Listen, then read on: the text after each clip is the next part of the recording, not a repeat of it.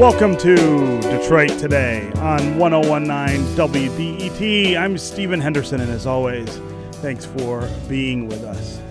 Let's talk about books. Let's talk about the books you read in high school. When I think back to the four years I spent at U of D Jesuit, one of the things that defines the experience is the books that we read in English.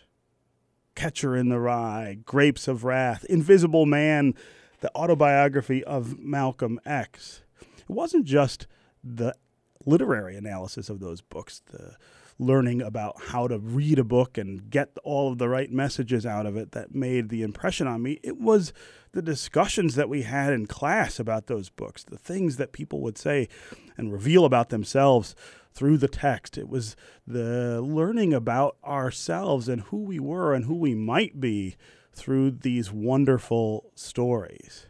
It's hard for me to imagine the idea that my kids might not have as much of that in school as I did, but there is a real possibility that the curriculum will change significantly in a way that pulls a lot of literature out of the curriculum and puts informational text, things that are true but not nearly as interesting or as literary in form, into the curriculum in their space.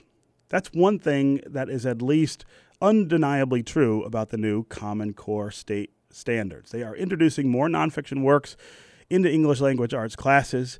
And when the standards are paired with the national tests that are designed to evaluate them, 70% of the text teachers must use in their classes will be informational by the 12th grade. That leaves just 30% for literary works. The classic novels and works of poetry many people remember from high school Huck Finn, The Great Gatsby, Catcher in the Rye those might not be on your kids' reading lists anymore. Part of the goal is to help students become more media literate, something that's really important in this area of social media and cable news spin. But does it mean Julius Caesar gets cut out? Does it mean that Shakespeare and, and the other works of Shakespeare get uh, get lost? Does it mean kids won't read uh, Tolkien's uh, work in in high school as we did? Uh, there are lots of questions I think that this raises about what we value, what we want our kids to know, uh, and what we what we expect that literature adds or doesn't add to the curriculum. What is the purpose of reading these books? What's the purpose of reading great story as part of high school? We're going to talk about that today in the first two segments. And I want to hear from you, uh, listeners. 313 577 1019. What books really shaped your experience in high school? What were, uh, in your mind, the, the, the sort of values that you got out of the literature that, if you're my age in your mid 40s, that you undeniably had to read when you were in high school? And do you think that Common Core is making a mistake, sending the curriculum in a dangerous direction by substituting informational text for these literary texts? 313 577 1019 again is the number. Uh, and joining me to talk about uh, these changes, these proposed changes, what they look like in classrooms, what the debate is uh, among uh, people who have their kids in school and people who shape curriculums in school, is Dave Atkins. He's an English language arts teacher at Dearborn High School. And Chastity Pratt Dawsey, who joins us pretty regularly from Bridge Magazine to talk about education issues. Hello. Welcome to Detroit today. Hi, good, good, morning, Stephen. Yeah. Uh, Dave, I want to start with you. Let's sure. talk about what these changes in the Common Core uh, standards look like at the classroom level. Uh, from my read, it says the teachers like yourself need to start uh, reprioritizing and taking these informational texts and making them a bigger deal in the curriculum, which would necessarily mean that literature would find less of a place in the curriculum. Is that is that a fair assessment? Yes, I'm absolutely. I mean, we only have so many minutes in a given day, and um, you know, there's a, been more and more of a push to have kids looking at nonfiction, um, especially informational text, because that's what's represented on the on the test. Um, and of course, even though they'll, you know, you'll hear people say, well, it's not all about the test. That's a nice platitude, but it doesn't really ring with the reality that we see every day. And so more and more time is dedicated to those nonfiction pieces. And uh, just as you've noted, fewer and fewer novels, poetry, plays, all those things are being cast aside or, or given much less credence. And so we get to read less of them. Um, you know, and, and it's, uh, personally, I, I feel that it's a problem. I mean, as you've noted, these are the works that resonated with you based on your own personal experience, and I, I have a shared experience with that as well. Um, that there were powerful pieces. Not necessarily that I always liked them when I first read them, but over time, certainly the perspective and sort of that cultural anchor that they give us. That's right. I don't think impacted us negatively in being able to analyze the world or anything else we read. Um, so yeah, I, I tend to agree with you that that is a, a problem, and it is a reality that I see in my classroom where we read fewer novels, fewer short stories, fewer plays, fewer poems, and they are being supplanted with nonfiction, you know, informational text, which, Yeah. although good and important, um, at the end of the day, in my opinion, seems relatively temporal. It's it's there, but there'll be another one tomorrow. There You won't be what, any the- permanence from that. Go ahead, Chastity. One question I have, Mr. Atkins, is I, Yes. I was an English major at, at Michigan, uh, ended up being a writer, you know, a, a journalist. and- Shocking. shocking. Um, but I remember a lot of what I read in high school and in college. And um, looking at this debate that's going on about Common Core, talk to me about your thoughts. Uh, uh, There are some teachers who say, look, you're going to take imagination out of the classroom. You're going to take creativity out of the classroom. And in informative text, they can get that in science class and social studies and other um, classes. Uh, whereas in English, that's the place for imaginative and creative works that teach you how to write. What do you think? You know, that's true. I mean, hopefully, and, and there has been a push across our, um, you know, just for example, in my building, um, for more informational text to be used in the other curriculum, in social studies, in math, in science, um, where before they may have only been reading the textbook, now they're being asked to incorporate, you know, uh, our contemporary articles and things that are happening in the here and now that might be high interest to the students. Um, with the language arts, we are still being asked to pull that in, and really our focus becomes to look at the author's purpose, you know, that sort of rhetorical triangle, and help kids be able to identify, you know, how are they trying to achieve their goal as writers. Um, and so, yeah, it becomes more technical and less art. There's a place for that, and it's important.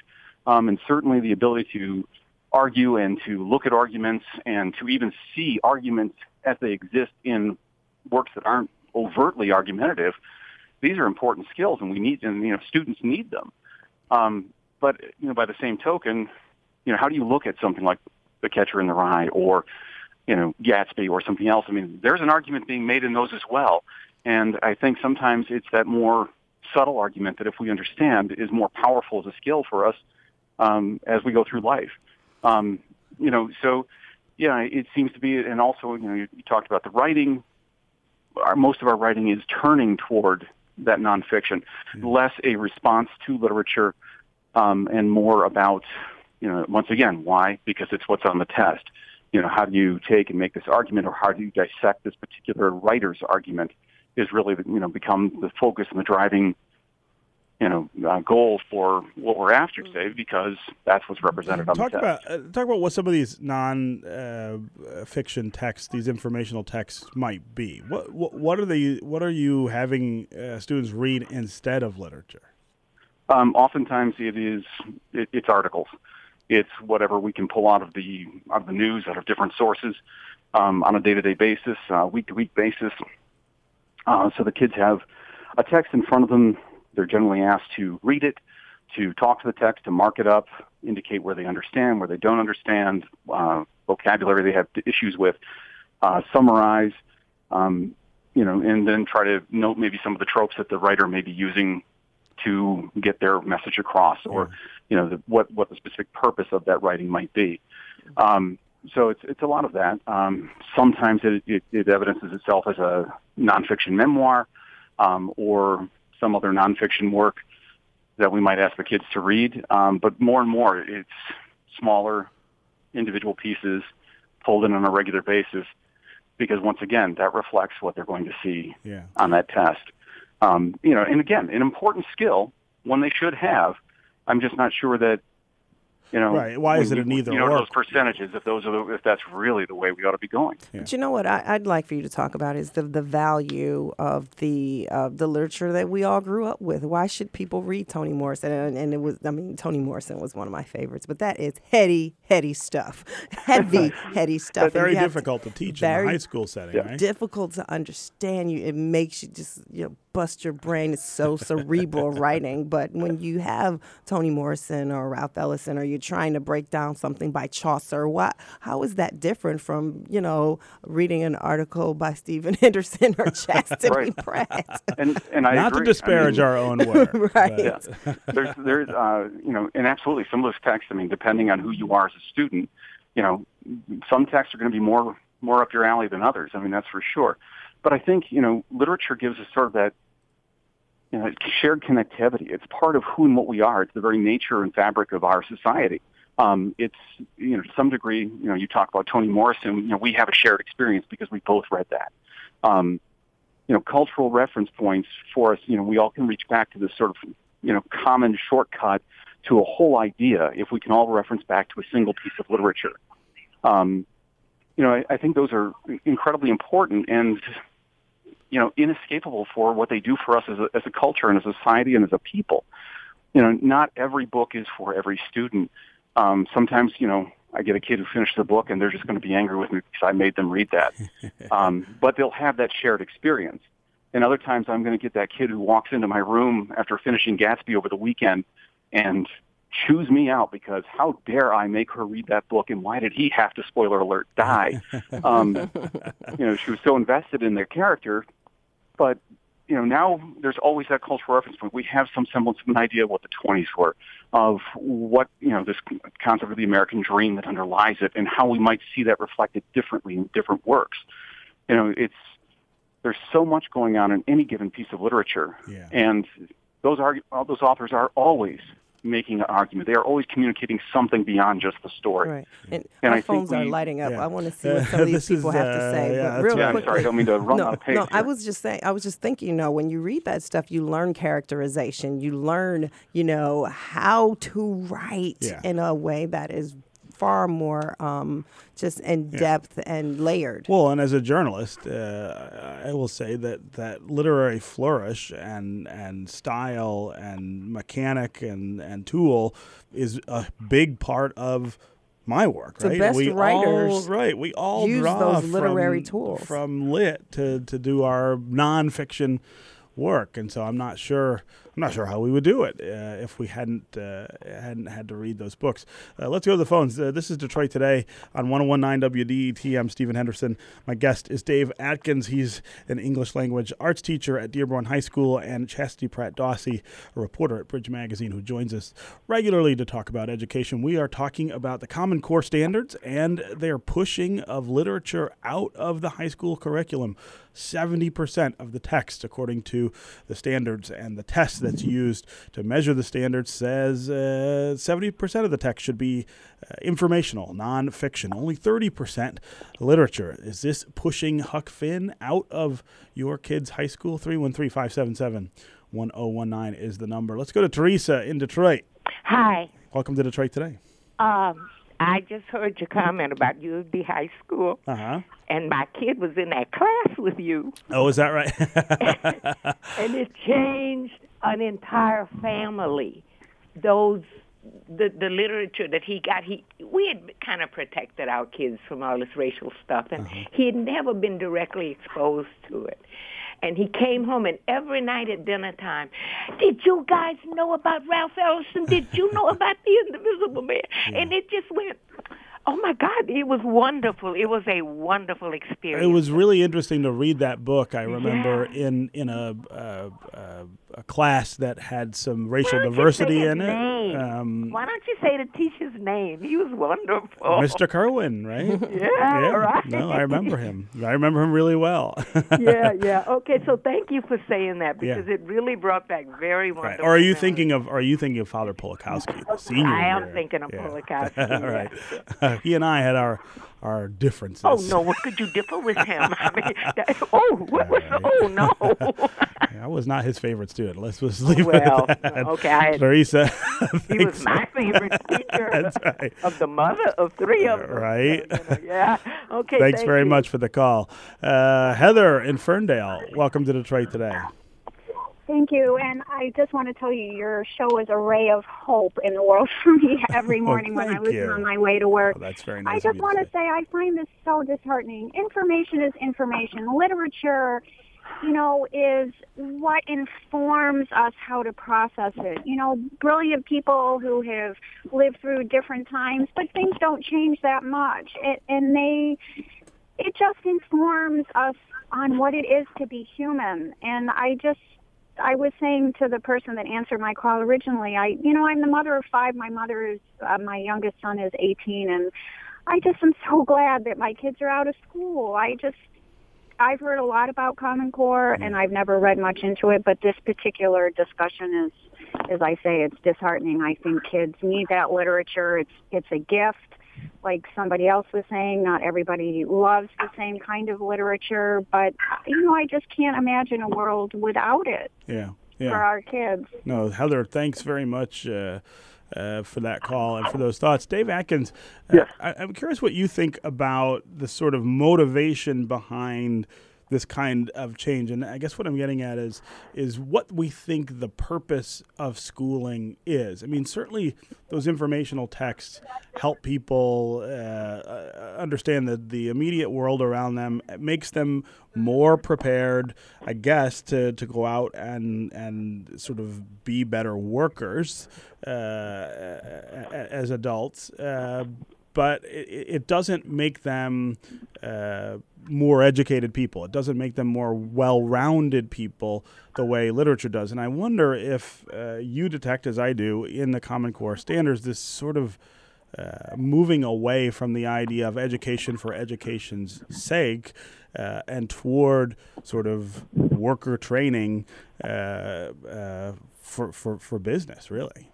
You know, there, there's uh, there's definitely something to that. I mean, some of the things that, that are in the Common Core, I mean, they're fine. And like I said, I mean, the ability to understand an author's purpose or the purpose of somebody who's sending me some kind of message so that I can better ferret out, you know, how I might be manipulated and therefore maybe avoid overt manipulation in the persuasive realm. You know, those are good things and they are important and we need to have those. Um, but I, I would tend to agree that, you know, if we focus too much, too, too narrowly on any single thing, and especially as it might regards, um, you know, job training, because I mean, I hear that all the time, career ready kind of stuff. And, Right. and, you know, that's something that for me personally, you know, and I don't speak for my school district or anything else at this point, but um, when I hear that and I hear that, you know, being told education, I think, well, why is it the state's responsibility to prepare a worker for an individual job? That should be, if you want a worker, you need somebody who is able to learn and has, a, you know, the background and the ability to get those things done. But your job as an employer is to train your employee to do the job.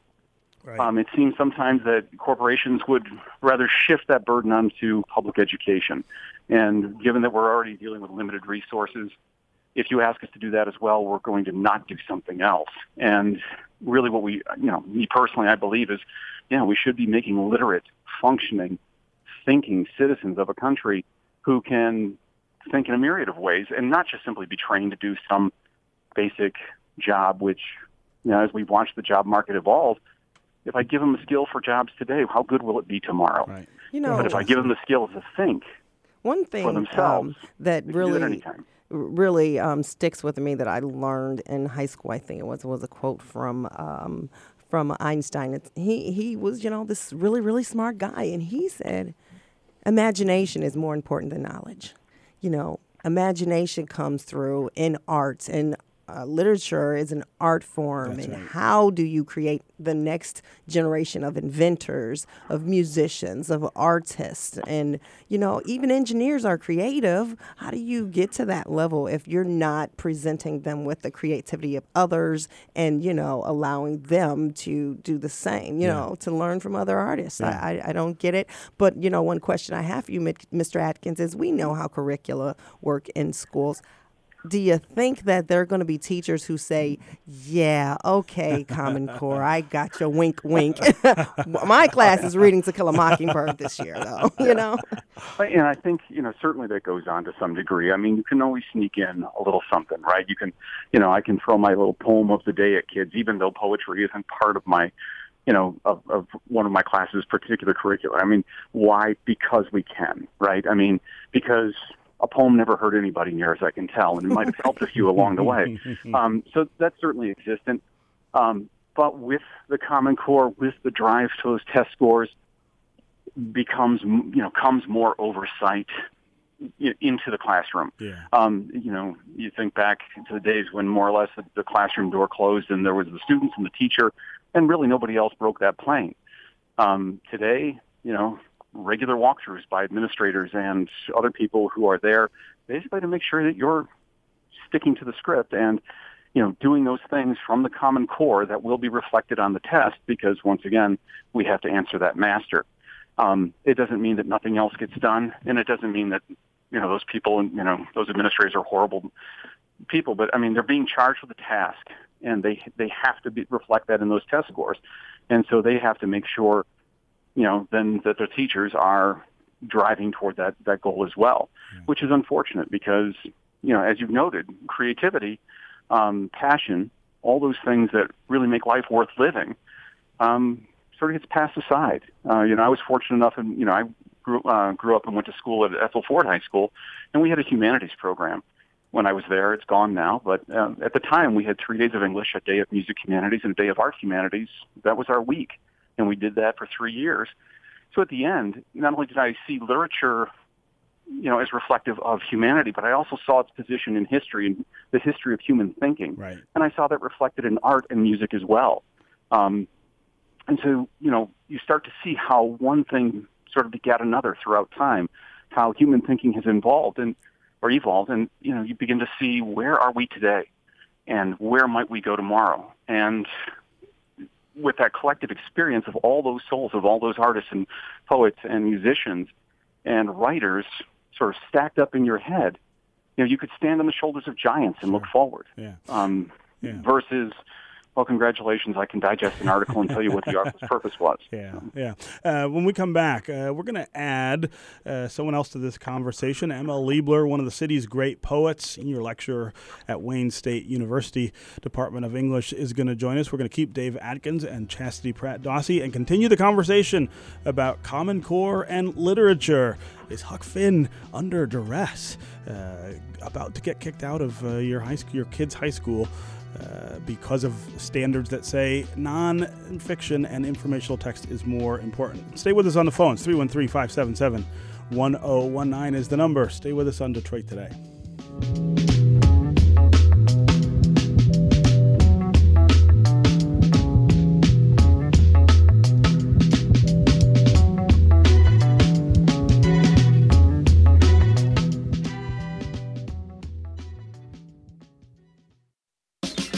Music, news, community, culture, local, global. Detroit. This is 1019 WDET.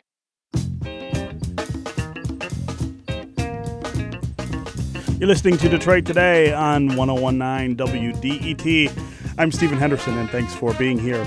My guests are Dave Atkins. He's an English language arts teacher at Dearborn High School, and Chastity Pratt Dawsey, a reporter at Bridge Magazine who joins us pretty regularly to talk about education issues. And welcoming, um, I would want to welcome now to the studio M.L. Liebler, a poet and senior lecturer at Wayne State University, one of the city's great poets. M.L., welcome to Detroit. Oh, today. come on. Yeah. Cut it out. that's true. You know that's true. Don't be modest. you got you got to be modest in this day and age with Trump out there. right, right. What Uh, the hell do you got to lose? So we are talking about uh, the Common Core uh, state standards uh, that say. Uh, when you combine them with the test that is evaluating how well they're doing, that just 30% of the high school curriculum by 12th grade should include literary works. 70% should be nonfiction, informational texts, uh, as they are called. And uh, we've been talking about what that will do to literature, books uh, like Huck Finn and Gatsby and The Invisible Man. Um, uh, ML Liebler, this will also, I imagine, push poetry further out of the high school curriculum. No more Shakespeare. Yeah, right. And and No poetry, poetry, I feel like is already not appreciated enough in the high school curriculum. I mean, uh, uh, thirty years ago, I didn't have. Uh, as much poetry as I did literature, I would imagine that these standards might just push poetry all the way out. Yeah, I- I mean, it's been it's been kind of going in that direction forever. you know, Yeah. Uh, I just ran into uh, a UPS place and to mail something, and they were books of poetry to a distributor in California. And um, she said, you know, I said they're books of poetry. They got it. Oh, I hated that. I hated that in school, you know. And and she was in school before, and it turned out she had a friend of mine, one of my former students, as her teacher. So, who wasn't really into poetry. So poetry. I think what poetry is, in particular, is people have been conned to think it's really difficult, high art that you know people, uh, regular people could never understand it. It's coded, and I think a lot of teachers have helped to make that so. Uh, you know, throughout college and in, in in the schools. So poetry has been pushed aside, but you know, as I've been hearing on the discussions here, it is part of really our humanity. Uh, and, you know, I saw in relation to all of this, I saw a bumper sticker. It might have been a WDET bumper sticker or a DIA. Just the other day on a car that said "Life without art is stupid," and you know, I mean, pretty that's blunt. yeah, that I, I think that is true. You know, you take that humanity away from us, and um, and also the critical thinking skills that go along with reading literature, um, and and go, getting below the surface. I, I heard you were saying that.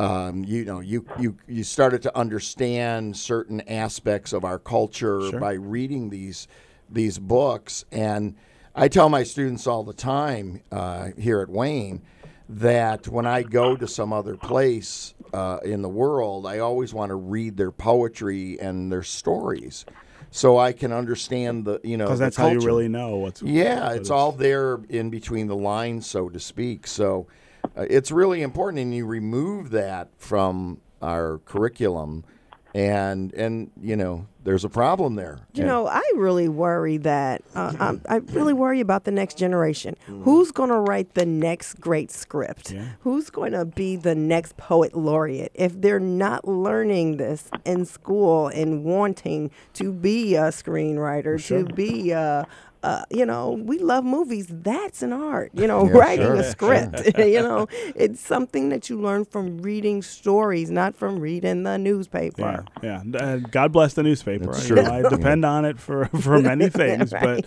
it is not literature. Uh, let's go back to the phones here. Tom in Northwest Detroit. Uh, welcome to Detroit today.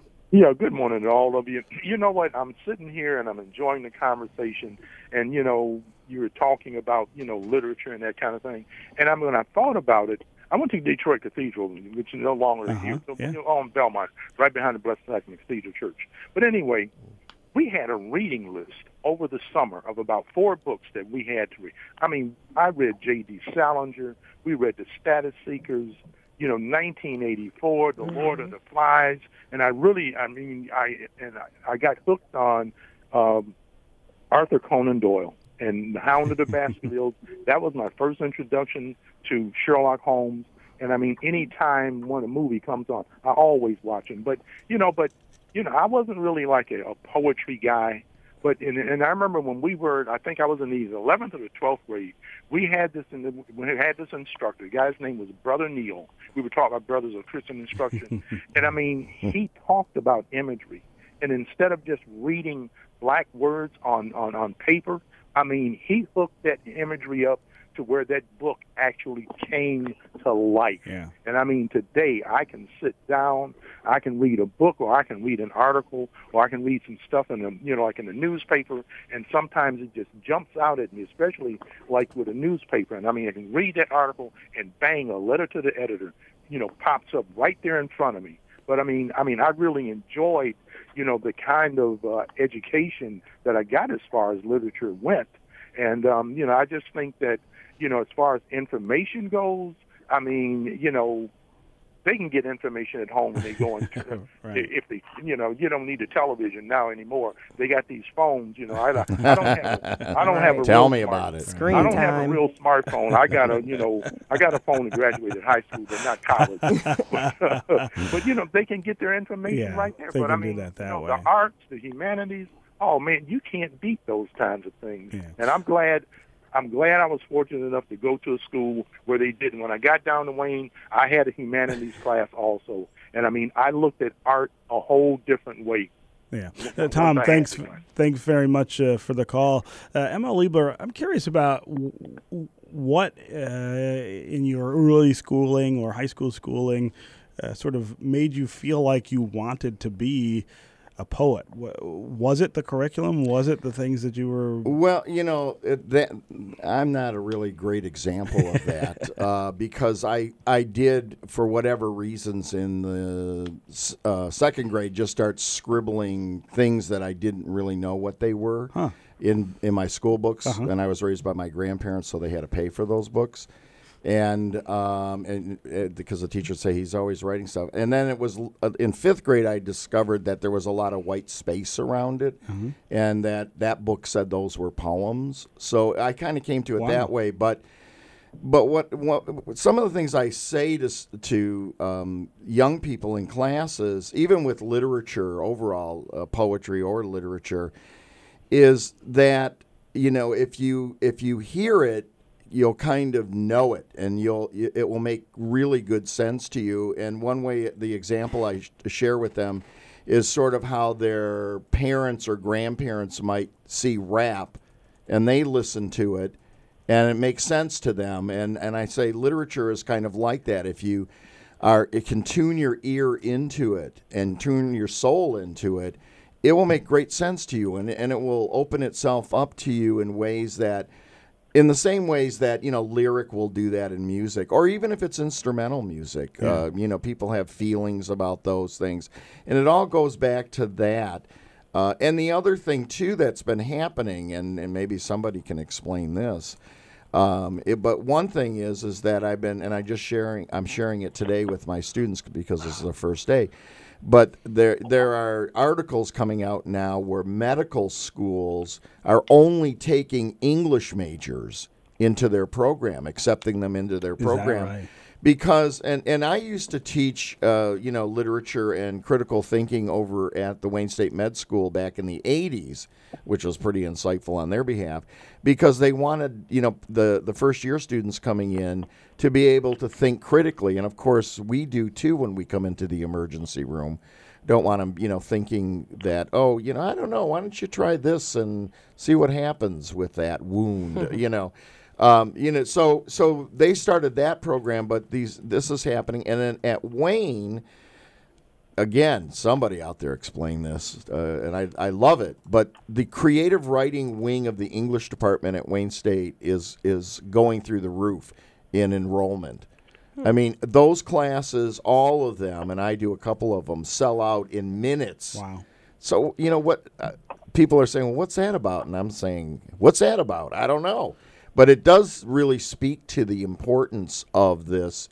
That so many people across the country, but especially at Wayne, you know, you couldn't uh, get people to enroll in creative writing ten, you know, fifteen years ago, really to save yourself. Now we got to turn students away and say maybe next semester you can get in this class. You know what, though? I wonder are we limiting students' analytical skills when we limit their exposure to creative writing, to poetry? Um, if, you know, the goal of Common Core and the standards are to um, develop critical thinkers who can think analytically and who can write clearly. Are, are we limiting that, that that skill by limiting what we expose them Oh, to? absolutely. We're cutting that whole thing out of the, you know, educational experience, which then, you know, and I heard you were talking about, you know, schools being vocational schools now because college is so expensive. I think many students see it that way as well. I can't just take a literature class. I've got to take the classes so I can be an engineer or Right.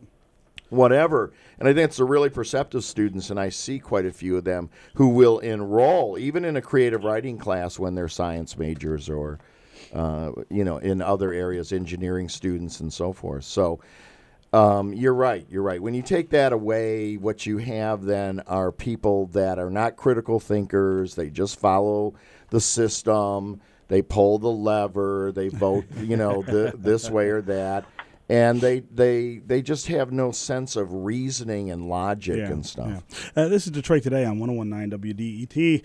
I'm Stephen Henderson. My guests are Dave Atkins, an English language arts teacher from Dearborn High School, Chastity Pratt Dawsey, a reporter at Bridge Magazine, joins us regularly to talk about education, and ML Liebler, a poet and senior lecturer at Wayne State University's Department of English. We're talking about Common Core and literature, uh, the tension between those two dynamics or institutions. Uh, Common Core calls for more informational text, less literature in the high school curriculum. You want to join the conversation, give us a call 313 577 1019. That's 313 577 1019. Dave Atkins, uh, I want to ask you about Sure. the, the, the gap that I imagine um, exists between. Uh, say a, deer, uh, a district like Dearborn or a district like uh, Livonia or Grosse Pointe uh, and a district like uh, Ecorse. Well, I guess there, there is no Ecorse district anymore, right? No, Uh, there's Ecorse. There's no Inkster. Right, There's no Inkster, right? uh, but but a, a, a district that's dealing with uh, uh, fewer resources, uh, more strain anyway, based on the population that they have. I imagine that that that there is just as there's a gap in the way that those districts sort of are able to serve their students. I would imagine there's a gap in the way that they're they're internalizing uh, this this sort of edict from uh, from Common Core and and the test. Uh, i i do you do you imagine that that's so? Huh? Was- Uh-oh. We lost I think we lost Dave. Okay, well, uh, well, if Dave calls back, we will. Uh, we'll you know what though you him. make me think of you know when in school districts where they are you know lacking funding there's Yeah. 50 deficit districts now you know if you want them to read 1984 if you want them to read animal farm or lord of the flies or to Kill kill 'em or any of those books who's going to buy them Yeah, right, right. Um, Well, that's an issue, yeah, that is facing the publishing world of, of creative novels and poetry and stuff. Is the audience is, is seriously shrinking, and it's becoming something kind of of the past, like an artifact. Hey, this is a book. People actually looked at this, you know. it was on paper Yeah, romeo and juliet it's not, yeah, it's on paper. What is that? You know. I remember everyone at cast. That was a ninth grade thing. Everybody had to read Romeo and mm. Juliet. You had to read To Kill a Mockingbird, and you know when you read those, you went through an emotional catharsis that you do not experience in most informative texts. Right. And that was just part of your whole growing up, part of your teenage years, which are already emotional. And now you're reading Shakespeare, and now you're Right, right. you're reading all this and really good narrative stuff that just makes you feel some kind of way about the world and learn a lot at the same time. yeah. Uh, let's take one more call here. Karen in Grosse Pointe Park. Welcome to Detroit today. Hi, Hey, Karen. um, this is Karen. yeah, go ahead. I, I taught English as a second language for quite a few years, and if you think that it's difficult for American students to read the literature, you can imagine some of these students from foreign countries. But it was so important. Um, I had this one student from Pakistan. He was a very matter of fact young man. He wanted to be a doctor. And the first time he had to read something in fiction, he came and told me, My teacher tells me this is a lie. And so I had to explain to him it was a story.